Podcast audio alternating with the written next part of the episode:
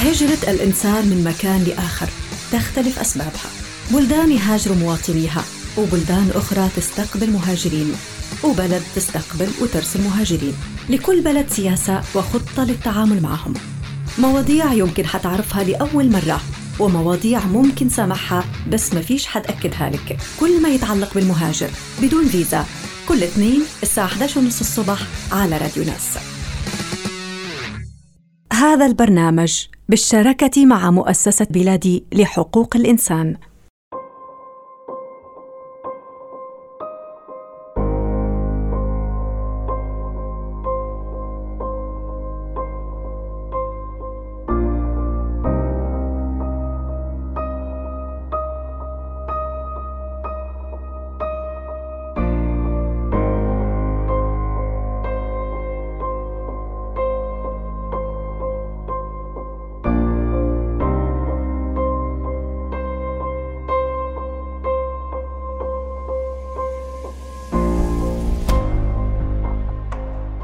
السلام عليكم ورحمة الله تعالى وبركاته. طابت أوقاتكم أعزائنا المستمعين في كل مكان تستمعون لنا عبر أثير راديو ناس 104.5 وكذلك عبر المنصات الثانية إن شاء الله التي راح تذاع عليها حلقاتنا.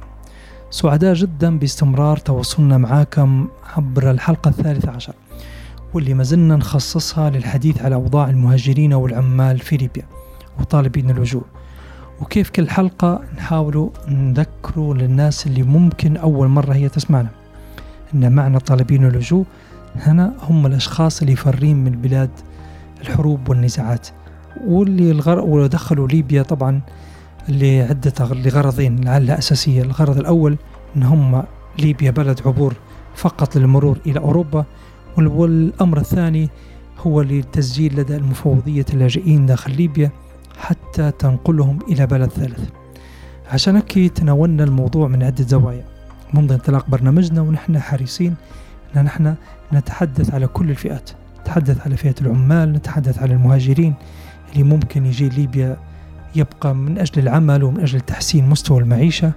ونتحدث على الفئة الأخرى اللي هي فروا من النزاع والحروب يعني مثل الصومال ومن أريتريا ومن سوريا ومن اليمن الناس اللي صار عندهم صراع وحروب ومع الأسف أنهم هم آه، وجدوا أنفسهم كذلك في بلد تعاني الصراع والحروب. عشان هيك الموضوع أصبح معقد أكثر. يعني في بعض الناس دخلت ليبيا من قبل ما تشتد الحرب. وهم موجودين داخل ليبيا. فصنفت ليبيا أن هي بلد نزاع. فهو وجد نفسه أصلا في ورطة. يعني بين البلد نفسها تعاني من حرب ونزاع. فكان عليه من المهم أنه هو يخرج. وينتقل إلى بلد ثالث وفي بعض الأحيان يضطر أو يتم إرجاعه إلى بلده آه، وإن كان هناك خطر عليه. اللي زاد المسألة تعقيد في أوضاع كل هؤلاء الناس سواء كانوا المهاجرين وطالبين اللجوء آه، الأزمة وجائحة كورونا اللي هي أصبحت شبح يحدد يعني يهدد العالم كله. نسأل الله أن يرفع الغمة على البشرية جمعاء وأن تنتهي هذه الأزمة وأن يحفظ ليبيا أكيد بالدرجة الأولى. لأن الوضع آه، البلدان اللي تعاني نزاع وعندها مشاكل في البنية التحتية مثل ليبيا وسوريا واليمن وغيرها فالوضع أكيد بيكون أخطر. فحبينا اليوم نتكلم على على على دور المفوضية السامة لشؤون اللاجئين اللي تحدثنا عليها طيلة الحلقات الماضية. وكان غالبية ضيوفنا عندما يكونوا موجودين معنا كانوا يأتوا بسيرة المنظمات الدولية وهذا طبيعي. الكل يعرف أن هذه المنظمات كل منظمة معنية بشريحة معينة من هؤلاء المهاجرين. يعني المفوضية السامية لشؤون اللاجئين معنية بالناس اللي داخلين للبلد من أجل طلب الحماية. مثل من الصومال ومن أريتريا زي ما حكينا ومن اليمن ومن سوريا هؤلاء الناس. وكذلك من الليبيين يعني في حالة أن ليبيا يكون خارج ليبيا وموجود في بلد آخر فاللي تهتم به في ذاك البلد هي المفوضية السامية آه، لشؤون اللاجئين. كنا حريصين في, في طيلة حلقاتنا الماضية لما كانوا ضيوفنا موجودين معنا داخل الاستديو كنا حريصين في عدة حلقات ونبهنا ونوهنا أن من حق الرد مكفول لكل ما جاء من جاء أو ورد اسمه في برنامجنا. وكذلك وبالذات يعني اللي هي المفوضية السامية شؤون اللاجئين. وقمنا بمراسلتهم ومخاطبتهم منذ حوالي خمسة أشهر. أعتقد أن في ديسمبر الماضي بعثنا لهم. برسالة وقلنا لهم نحن في برنامج بدون فيزا أو بدون تأشيرة ليبث على راديو ناس. نرحبوا بكم في أي وقت لأن راهو حصل أن تم ذكر اسمكم في عديد الحلقات. خصوصا لما أجرينا المقابلة مع سفير آه، الاتحاد الأوروبي سيد ألين وتكلمنا وكان هناك نقد واضح لدور هذه المفوضية ونقلنا له حديث طالبين اللجوء والمهاجرين وبينا أوضاعهم داخل ليبيا من أرض الواقع وتحدثنا معه أن هذا هو تقييم هؤلاء الناس لهذه المنظمة. هم للأمانة بعد حوالي ثلاثة أيام بعثوا بإيميل ويقولوا أنهم يستمعوا إلى الحلقات وفي نفس الوقت آه، هم الآن في تونس ما كانوش موجودين حسب ما قالوا. وهم ينتظروا أن يجروا معنا آه، مداخلة ومقابلة. ولكن آه، نحن اللي انتظرنا من بعد تواصلهم للأمانة لأن العمل في ليبيا ونحن ليبيين وهم أساسا مكتب معني بليبيا فنعتقد أنهم الملزمين بالتواصل معنا والبحث عنا خصوصا أن راديو ناس مقره ومكانه معروف في داخل طرابلس لديه صفحة على ال على ال على على الواتساب. وكذلك آه، من يقدم البرنامج يعني أنا نقدم في البرنامج التواصل أبدا مش صعب آه، آه، معايا وخصوصا أن هناك مراسلات كانت شخصية كنت أرسلها إلى المفوضين السامية لشؤون اللاجئين عن العديد عن الحالات وعن المشاكل اللي تحصل لهؤلاء الناس وكنا ننبه فيهم أن هناك مشاكل. كانت هناك بيانات صحفية كنا نبعث في هذه البيانات عن طريق الإيميل. في بعض الأحيان في بعض الأحيان يتم يعني إرسال تأكيد منهم أنهم استلموا استلموا الإيميل الخاص بنا. ولكن لم يصلنا منهم أي رد بخصوص الحالات اللي نحن استضفناها أو تكلمنا معها على كل الأحوال فقط هذا اللي حبيت ننوه عليه سواء كان للمفوضية أو غيرها نحن حريصين جدا على أن كل الناس آه، ترد في حال رغبت في ذلك. وفي نفس الوقت كنا حريصين أن في كل حلقاتنا أبدا ما كانش في حلقة أن فقط تفردنا أخذنا المايك ونحن بس حكينا وتكلمنا على دور هذه المنظمات. فكنا حريصين على استجلاب ضيوف وناس معنية بهذا الأمر أو متضررة أو ضحية سمي ما شئت ولكن كنا حريصين أن يكونوا معنا ضيوف أقلها كان معنا شخص مختص في هذا الموضوع وكان يتحدث عن رأيه وعن مشاهداتها لدور هذه المنظمات الدولية العاملة في ليبيا. المفوضية السامية لشؤون اللاجئين ونحب نركز عليه واللي خص اليوم حنخصصه الحلقة للحديث عن دورها وشغلها. وعن موقفها بعد حصلت جائحة كورونا في ليبيا وقضية فضر الفرض حظر التجول داخل العاصمة طرابلس بالذات. بتاريخ 18 مارس المفوضية في طرابلس أعلنت أن هي راح توقف أنشطتها. وطبعا للتأكيد مرة من جديد أن المفوضية لديها مقرين أو مكتبين داخل العاصمة طرابلس اللي هي في منطقة الجرجي والسراج هذه المكاتب الخاصة بالمفوضية واللي تقدم فيها مساعداتها سواء كان من ناحية التسجيل تسجيل أشخاص جدد لديها أو تقديم مساعدات آه، صحية وطبية أو دعم نفسي عن طريق شركاء خاصين بهم هم. وكذلك تقدم في منح مالية تعطى لشهر واحد فقط يعني بعد قامت بإخراج الناس من مركز التجميع والمغادرة في في طرابلس. طبعا وعدتهم أن هي راح تتابعهم وتعطيهم آه، دائما المساعدات اللي يحتاجوها. فقامت آه، المفوضية بإعطائهم مبلغ مالي لكل هؤلاء الناس اللي خرجوا ولكن هذا المبلغ كان يعطى فقط لمرة واحدة. ما يعطى يعني لعدة لعدة مرات. وهنا الاستغراب وهنا الشيء الغير مفهوم. يعني هو شخص طالب حماية وموجود داخل هذا المكان. مهما كان سيء هذا المكان الخاص بالمهاجرين ومهما كان لدينا تحفظات على هذا المكان وأنه يفترض أن يكون أفضل وهناك اكتظاظ ودورات المياه غير جيدة وغيرها ولكن على الأقل كانوا موجودين في مكان واضح معروف آه، تدخل وتزور بعض المنظمات الدولية المنظمات المحلية الناس عارفة أن هذا المكان موجودين فيه ناس يعني ينتظروا فقط استقرار الأوضاع ومن بعد ينتقلوا إلى بلد ثالث عندما تقوم المفوضية بتشجيعهم أو بإخراجهم من هذا المكان. وفي نفس الوقت تمتنع عن التواصل معهم المباشر وتفرض عليهم هم هم من يأتي إلى المقر في خلال فترة بسيطة لمدة ساعة ونصف. هذا الأمر غريب جدا يعني. المفوضية بعد أن علقت أعمالها في 18 مارس قامت ب 25 في في في 25 مارس بالإعلان أنها راح تستأنف العمل مرة ثانية في طرابلس. ولكن المرة هذه زي ما حكينا بشروط أنه هو راح يكون في مكتب واحد في مكان واحد واشترطت أن أي شخص من هؤلاء المهاجرين من النساء والأطفال أنه يحتاج مساعدة طبية ولا يحتاج دكتور فعليه أنه يتصل الأول ويحجز موعد. وحتى الحجز نفسه حجز الموعد نفسه كان لمدة معينة. يعني الخط الهاتف كان يشتغل لساعات معينة.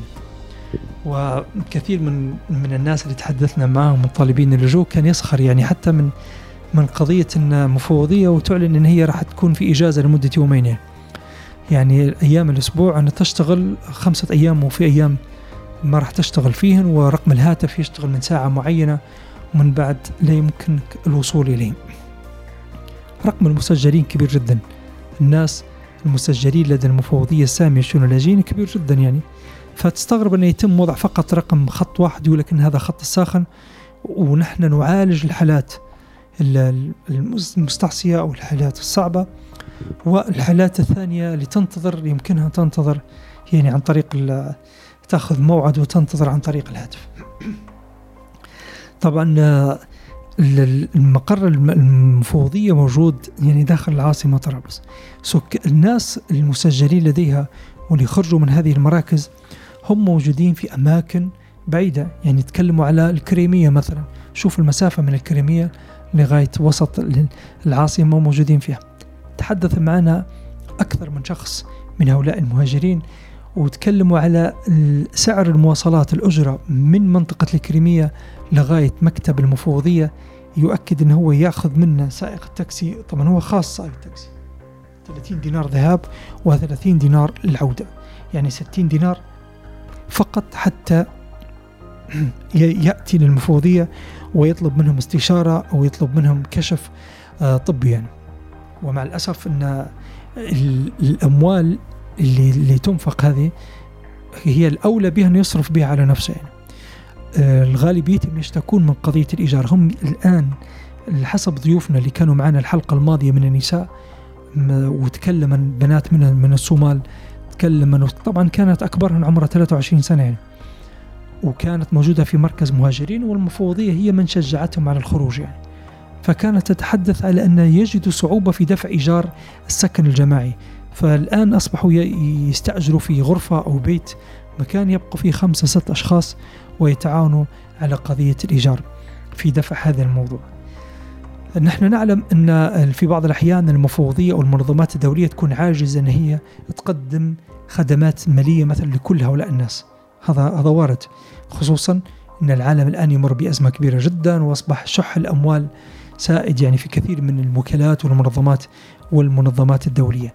ولكن ما يعاب على المفوضية السامية لشؤون اللاجئين هو غياب سياسة واضحة غياب تشخيص حقيقي للمشكلة. يعني أنت تتعامل مثلا مع شخص حتى على الصعيد الشخصي شخص أنت كل مرة جي جايب لك عذر في مشكلة.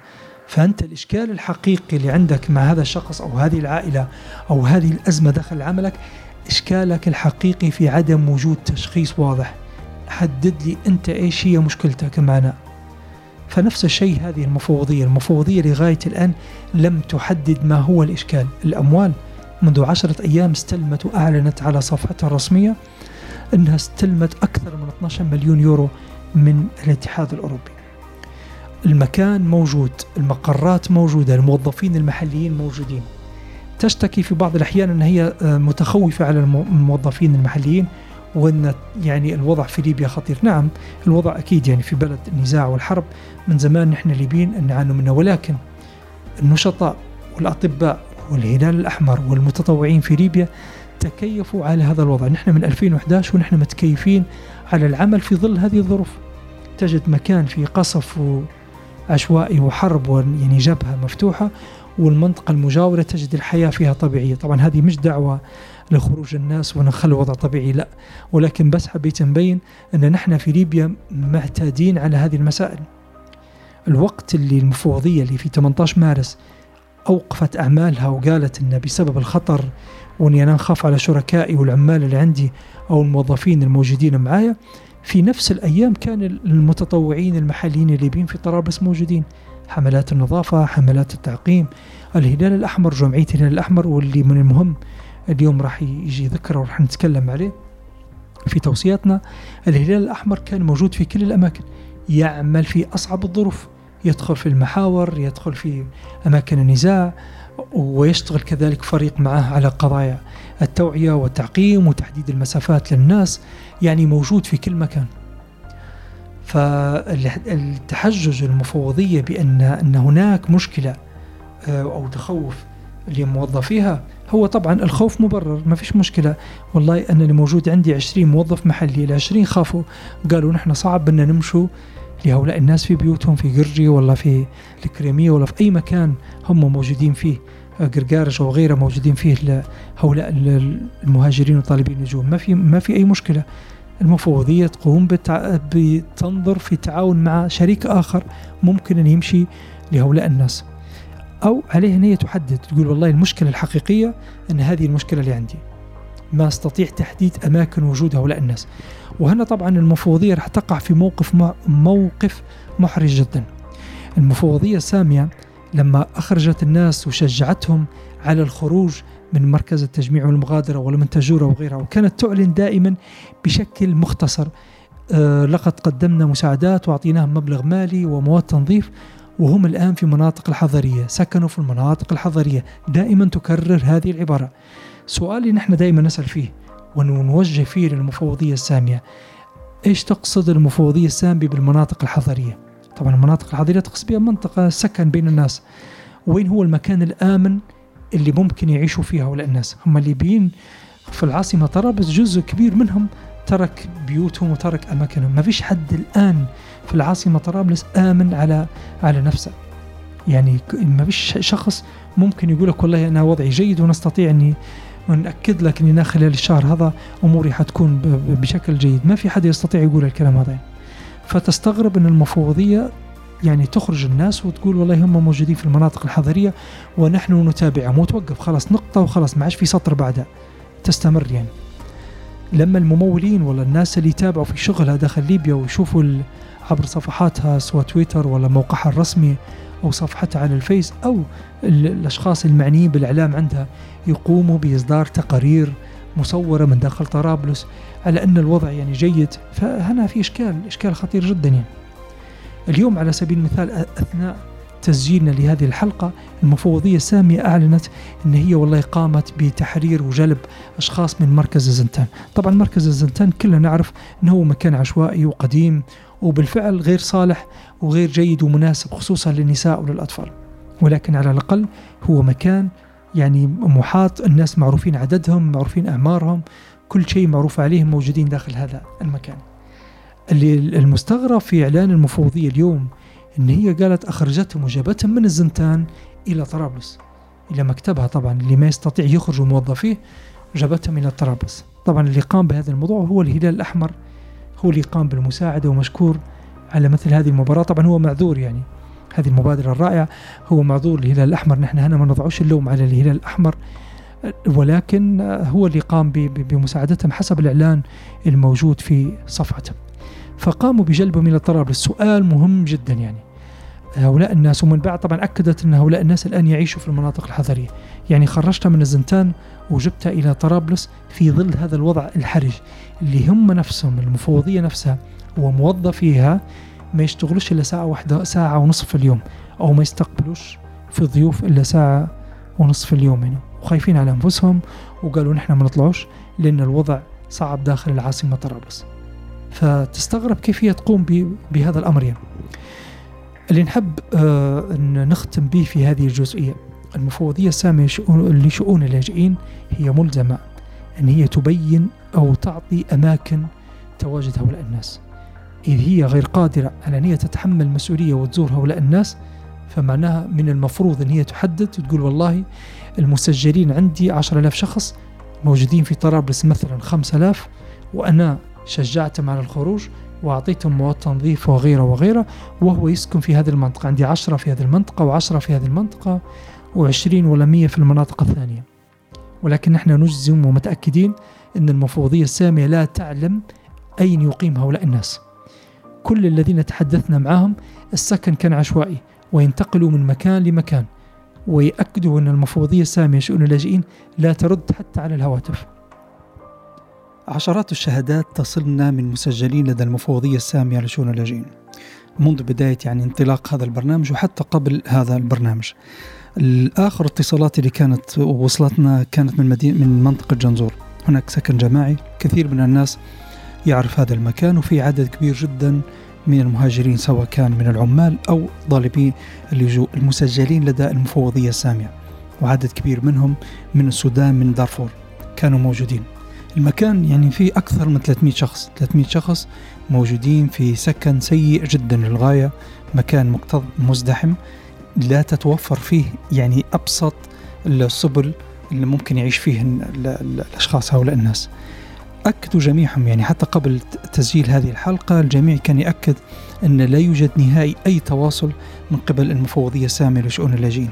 ولا تهتم بهم ولا تقدم لهم أي مساعدات داخل هذا المكان. مع العلم وللتأكيد مرة ثانية أن المفوضية وعدت بعد إخراجهم من هذه المراكز وعدت أن هي راح تتابعهم داخل الأماكن الخاصة بسكنهم أو زي ما هي تسميها المناطق الحظرية مع الأسف آه، آه، في نفس التوقيت اللي المفوضية السامية لشؤون اللاجئين تقول بمعنى أن هناك صعوبة أن فريقها يخرج ويعمل أو أن فريقها ما يستطيع أنه هو يمشي للأماكن تواجد المهاجرين سواء كان في جورجي ولا في الكريمية أو هذه الأماكن. تجد أن فريق الهلال الأحمر جمعية الهلال الأحمر الليبي قادر أنه هو يوصل لكل هذه الأماكن. اليوم تكلم أيضا الهلال الأحمر الليبي طرابلس أنه هو تمكن من زيارة التجمع خاص بالمهاجرين والعمال في منطقة جورجي قرقارج العفو في المنطقة اللي موجود فيها عدد كبير جدا من الناس المهاجرين وسكن مع إنه هو سيء جدا وعشوائي ولكن هو بعيد في نفس الوقت ولكن فريق الهلال الأحمر استطاع إنه هو يزور هذا المكان وإنه يقدم سلات غذائية وقام بتسجيل بعض الحالات المرضية ونشر ذلك طبعا على صفحته. طبعا هنا إن هذا الموقف وهذا الفارق بين عمل المنظمات الموجودة داخل ليبيا أو الفرق المتطوعة والهلال الأحمر الليبي لما نقارنوه بدور المنظمات الدولية وهذه الإمكانيات الهائلة الموجودة عندها وهذه الأموال الضخمة والمبالغ الكبيرة التي تصرف لها فيكون فارق كبير جدا بين بين العملين يعني. فدائما نحن مصرين على هذه التوصية ودائما نذكر بها أن من المهم على الجهات الداعمة والجهات الدولية اللي تدعم هذه المنظمات فعليها أن يعني أن تزيد في التركيز وتحاول تبحث عن من هم الناس الفاعلين على الأرض. إذ كانت هي رغبتها في إيصال المساعدات إلى إلى المحتاجين من المهاجرين أو طالبين اللجوء المسجلين لديها فعليها أن هي تنظر على سبيل المثال في دور جمعية الهلال الأحمر لأنها قادرة بما أن المفوضية تقول إن هي غير قادرة أو خايفة على موظفيها داخل ليبيا فحقها مشروع لكل شخص ممكن يخاف على نفسه وما تستطيع إنك تلزم جهة معينة أو فرد تقول لا والله من المهم إنك أنت تشتغل في ظل هذه الظروف إذا كان هم غير قادرين إذا فعليهم أن يعطوا هذه المهام إلى الهلال الأحمر الليبي لأنه هو بالفعل قادر على هو يوصل لهؤلاء الناس المحتاجين والمعوزين في في ليبيا. وأخيرا أعزائنا المستمعين لبرنامج بدون تأشيرة عبر كل منصات راديو ناس. اللي ينشر عبر راديو ناس نسأل الله عز وجل لنا ولكم السلامة والصحة والعافية. وأن يجعل الله سبحانه وتعالى شهر رمضان شهر تنفرج فيه كل الأزمات على الأسرة البشرية عامة وعلى ليبيا خاصة. وأن يأتي إن شاء الله العيد بالفرحة على كل القاطنين على الأراضي الليبية سواء كان ليبيين أو مهاجرين أو عمال أو ضيوف موجودين. على الأراضي الليبية. بارك الله فيكم على حسن الاستماع ودمتم في أمان الله. هجرة الإنسان من مكان لآخر تختلف أسبابها. بلدان يهاجر مواطنيها وبلدان أخرى تستقبل مهاجرين وبلد تستقبل وترسل مهاجرين. لكل بلد سياسة وخطة للتعامل معهم. مواضيع يمكن حتعرفها لأول مرة. ومواضيع ممكن سامعها بس ما فيش حد أكدها لك. كل ما يتعلق بالمهاجر بدون فيزا. كل اثنين الساعة 11 ونص الصبح على راديو ناس. هذا البرنامج بالشراكة مع مؤسسة بلادي لحقوق الإنسان.